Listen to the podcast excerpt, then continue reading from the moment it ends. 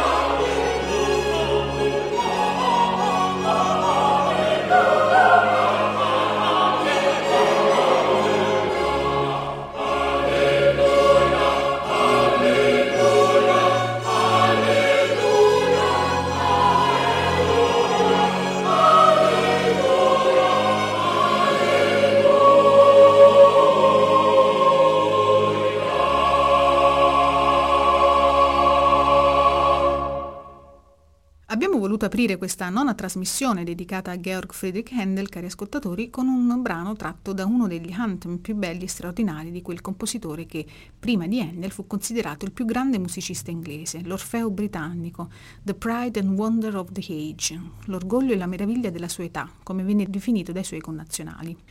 Stiamo parlando di Harry Parcell, di cui tra l'altro ricorre in questo 2009 il 350 anniversario della nascita. Il brano, My Heart is Indicting, era eh, appunto tratto dall'omonimo Anthem nelle esecuzioni del Gustav Leonard Consort, diretto naturalmente da Gustav Leonard. Se nelle scorse puntate abbiamo posto l'accento soprattutto sul linguaggio musicale di stampo italiano su cui si formò il giovane Handel, Un'importanza non trascurabile nello sviluppo di quello che oggi definiamo stile endeliano la ebbe senz'altro anche la tradizione musicale inglese, soprattutto di stampo sacro e celebrativo che vedeva proprio in Henry Purcell il suo più importante rappresentante. Benché scarne ed incomplete siano le informazioni biografiche a nostra disposizione, sono per fortuna abbondanti le composizioni superstite di Purcell, la cui quantità è impressionante se si pensa che questo compositore visse solamente 37 anni. Iniziata la sua carriera come ragazzo del coro della Cappella Reale Inglese, Purcell ben presto iniziò a collaborare con le due più prestigiose istituzioni musicali inglesi, la Cappella Reale e l'Abbazia di Westminster, per le quali scrisse le sue prime composizioni e poi, nel tempo, alcune delle sue più importanti pagine musicali. Tra queste anche My Heart is Indicting, che fu proprio eseguito a Westminster nel 1685 in occasione dell'incoronazione di Giacomo II. Dal punto di vista strettamente musicale, My Heart is Indicting rientra, come accennavo all'inizio, nel genere tutto inglese dell'anthem, parola che fu usata in Inghilterra come sinonimo di antifona, già in epoca medievale, per indicare l'esecuzione di musiche celebrative e religiose in cui si richiedeva l'esecuzione di musica polifonica corale. Dall'inizio del Seicento poi l'anthem era divenuto la forma più uh, popolare di esecuzione polifonica, quindi di un'esecuzione a più voci, nelle eh, chiese inglesi e col tempo il termine anthem finì per indicare mm, più o meno qualsiasi composizione polifonica basata su testi provenienti dalle fonti religiosi protestanti, soprattutto la Bibbia e il Prayer Book, il libro di preghiere. Abbiamo uh, una descrizione a stampa della cerimonia di incoronazione di Giacomo II per la quale Parcel scrisse appunto My Heart is Indicting e in questa descrizione è riprodotto proprio l'interno di Westminster con l'esatta disposizione di coristi e musici che occupavano, pensate, ben tre gallerie separate e distinte tra di loro, mentre il futuro re si trovava al centro, al primo piano, ovviamente davanti ehm. Dal lato opposto, dove erano collocati i cantori della cappella papale, erano posizionati 24 violini del re, cioè l'ensemble strumentale a servizio eh, del re inglese e eh, più lontano, dallo stesso lato degli strumentisti, il coro dell'abbazia che contava più di 60 voci. Come capite, dunque un organico assai nutrito per una esecuzione eccezionale che rimase ben impressa nella memoria dell'aristocrazia inglese.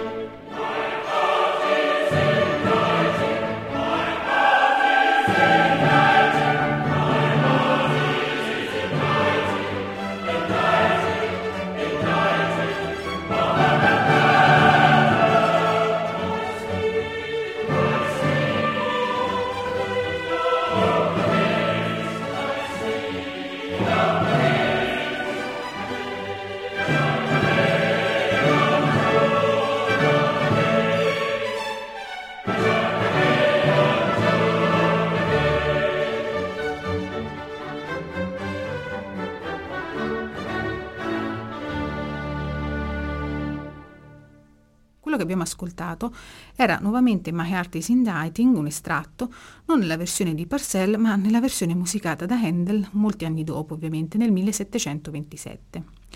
Proprio in quell'anno, come abbiamo più volte ricordato nel corso di questo ciclo, Handel aveva ricevuto la cittadinanza britannica ed era dunque diventato a tutti gli effetti un cittadino inglese. I tempi erano maturi e la cittadinanza da questo punto di vista costituì eh, diciamo, solo l'ultimo tassello di un processo ormai irreversibile. Dicevo, i tempi erano maturi per una piena consacrazione di Handel come musicista di riferimento della casata reale inglese.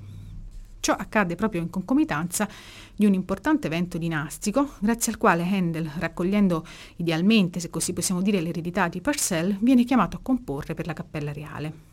L'occasione era decisamente solenne, ovvero l'incoronazione nell'ottobre del 1727 di Giorgio II e della eh, sua consorte, la regina Carolina, nell'abbazia di Westminster.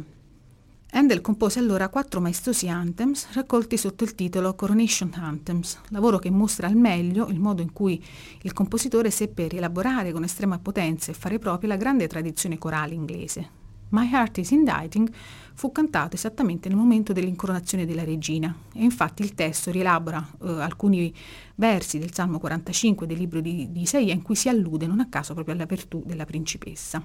Lo stile, come avrete avuto modo di notare, è sostanzialmente molto lirico, con un delicato rispondersi delle masse corali e un certo incedere proprio della danza. Di tutt'altro carattere invece uno degli anthems che formano la raccolta uh, dei Coronation Anthems, ovvero uh, l'anthem dal titolo Zedok the Priest, che venne cantato nel momento solenne dell'un- dell'unzione del futuro re, momento che prelude nel cerimoniale all'incoronazione vera e propria.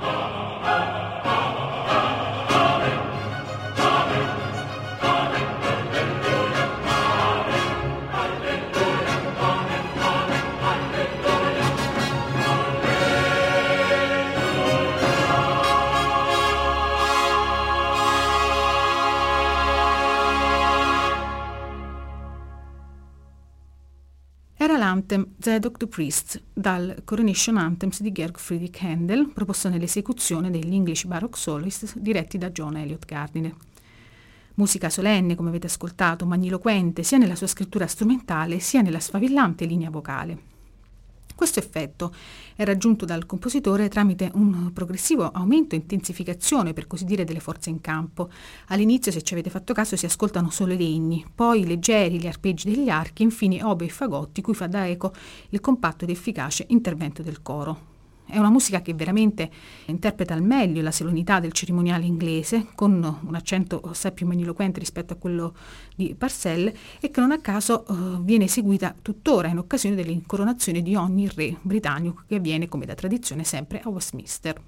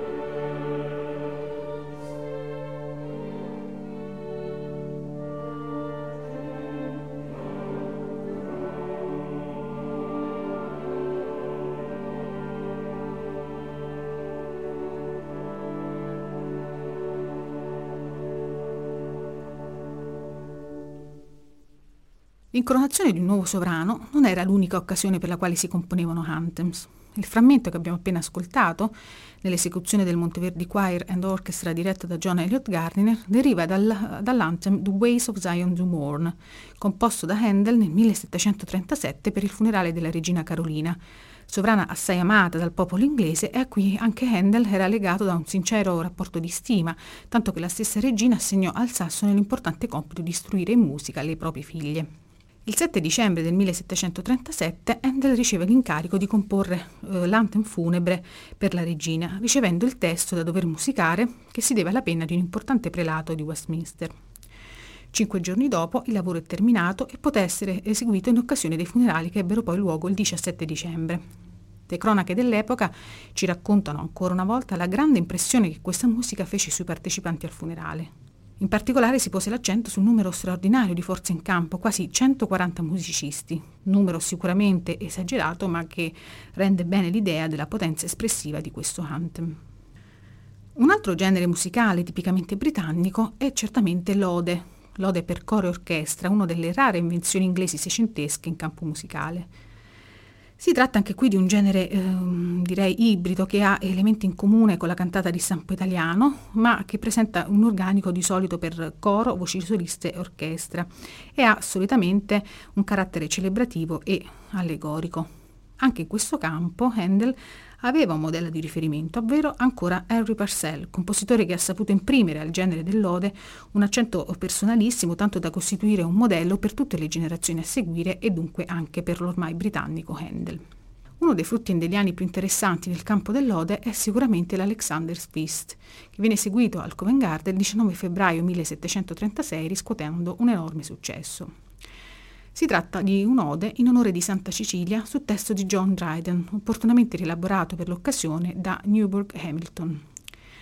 L'Alexander Feast, cosa di non poco conto, rappresenta poi inoltre eh, un, il primo incontro di Handel con uno dei più grandi poeti inglesi, John Dryden appunto, ma su questo poi ritorneremo anche eh, in seguito. In campo eh, più strettamente musicale, anche in questo caso Handel si rifà in parte alla tradizione del culto siciliano che probabilmente ebbe modo di conoscere già a Roma. Vi ricordo che a Roma esisteva eh, la congregazione dei musici di Santa Cecilia che appunto eh, si riunivano sotto l'egide, sotto la celebrazione appunto al culto di questa santa. Quindi diciamo che già Handel, già a Roma avrebbe potuto prendere familiarità con questo culto, ma eh, in Inghilterra la, la stessa santa, Santa Cecilia appunto, eh, era oggetto di, una, uh, di, un culto molto uh, sentito e tutti gli anni si celebrava il, il 22 novembre, giorno di Santa Cecilia, si celebrava appunto la santa con la composizione di un'ode. Ora, se a Roma la celebrazione aveva un autentico carattere liturgico, in Inghilterra invece la venerazione della santa, che era considerata la patrona dei musicisti, aveva assunto piuttosto un carattere che potremmo definire paraliturgico, cioè le composizioni in onore della santa ehm, non erano per forza commissionate da un'istituzione religiosa, ma eh, potevano essere sostenute, come spesso erano, dalla londinese Musical Society e concepite di fatto come un corollario alla funzione liturgica vera e propria. La composizione di un'ode per questa festa, inoltre, era assai sentita dai sudditi inglesi ed era diventato un vero e proprio laboratorio sperimentale, un banco di prove importante per ogni compositore che operasse sul suolo d'Inghilterra.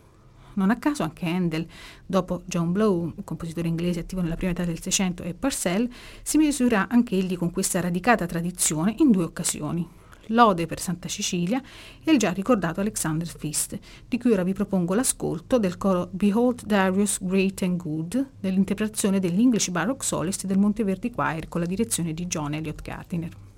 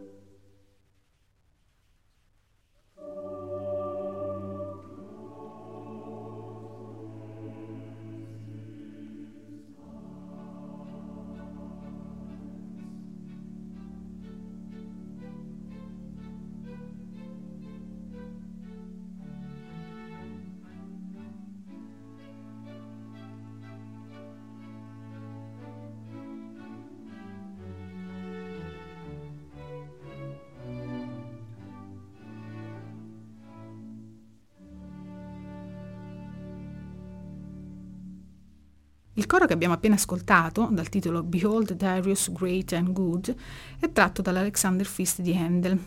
proposto nell'esecuzione degli English Baroque Solisti del Monteverdi Choir, diretti da John Elliott Gardiner. Come già ricordato, la composizione di questo lavoro risale al 1736 per un'esecuzione che ebbe luogo al Covent Garden. Brillantezza e seduzione sonora sono i due ingredienti principali di questa partitura, se vogliamo, atipica nel catalogo indeliano. Eh, stilisticamente infatti si tratta di una composizione che è a metà strada tra cantata e oratorio, che celebra la figura di Santa Cecilia e attraverso di essa la potenza affettiva della musica, illustrata attraverso l'influenza che gli straordinari suoni del musicista di corte eh, Timoteo sapevano produrre sull'animo di Alessandro Magno. Un terreno più diretto di confronto tra Handel e il suo illustre predecessore Henry Purcell avviene ancora una volta nel segno di Santa Cecilia, dal momento che, come già ricordato, entrambi i compositori mettono in musica un'ode dedicata alla santa.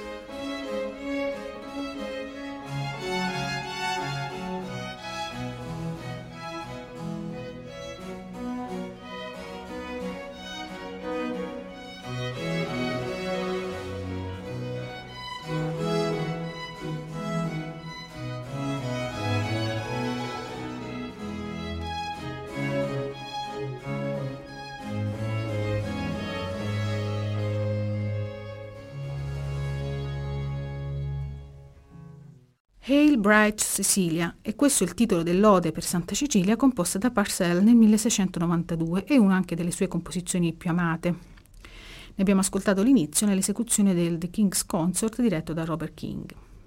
Sul testo scritto dal reverendo Nicholas Brady, l'ode fu eseguita alla Stationers Hall di Londra ed è tra le più elaborate tra quelle composte da Purcell. Il compositore infatti mostra tra l'altro un evidente interesse proprio anche alla retorica del testo e non a caso utilizza un linguaggio contrappuntistico molto complesso, come per esempio nel caso della scrittura a sei parti del coro finale, che include anche un canone con doppia aumentazione, quindi quasi una prova di ardito virtuosismo compositivo.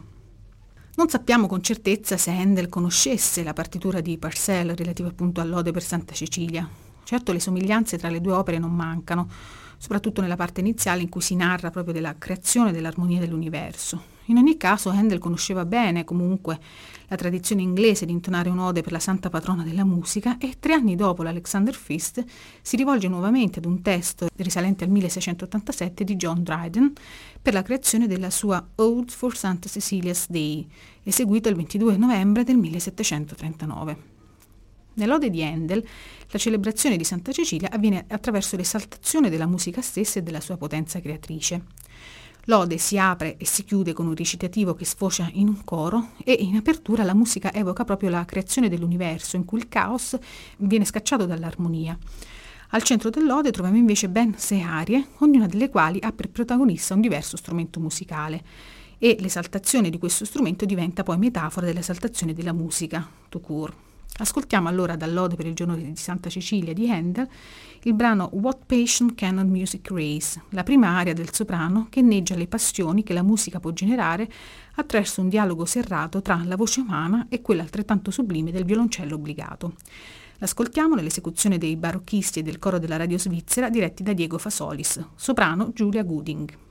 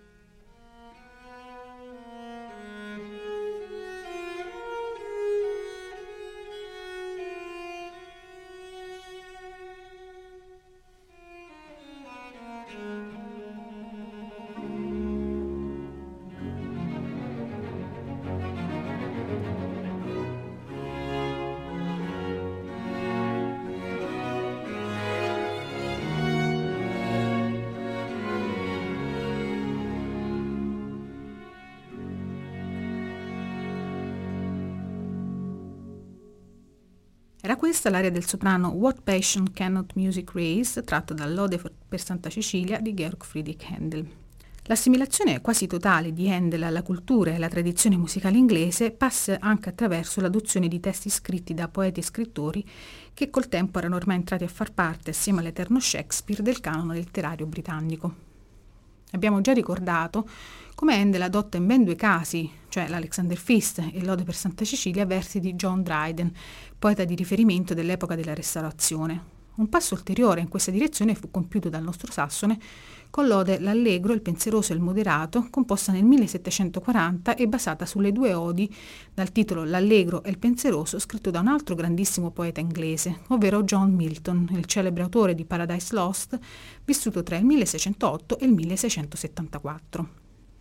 A Charles Jennens, sempre il librettista del Messia, si deve il riadattamento per Handel di questi due poemi di Milton, ai quali lui aggiunse un terzo, diciamo così, una terza parte, che appunto dal titolo Il moderato, dando vita così ad una sorta di conflitto moraleggiante tra questi tre caratteri, tra questi tre personaggi, eh, ovvero l'allegro, appunto il pensieroso e il moderato. La sintonia di Handel con la lingua poetica inglese si può dire che arriva ad un altissimo risultato al suo compimento proprio con quest'ode. Il risultato è una partitura di estrema bellezza in cui Handel raggiunge un'estrema efficacia nella strumentazione e nella ricreazione proprio dell'atmosfera pastorale che caratterizza i versi di Milton. E allora vorrei chiudere questa puntata dedicata ai rapporti tra Handel e la tradizione musicale inglese proprio con uno dei brani più suggestivi dell'intera ode. Si tratta del brano Oft on a Plate of Rising Ground, proposto nell'esecuzione del King's Consort diretto da Robert King con la voce del soprano Susan Gritton.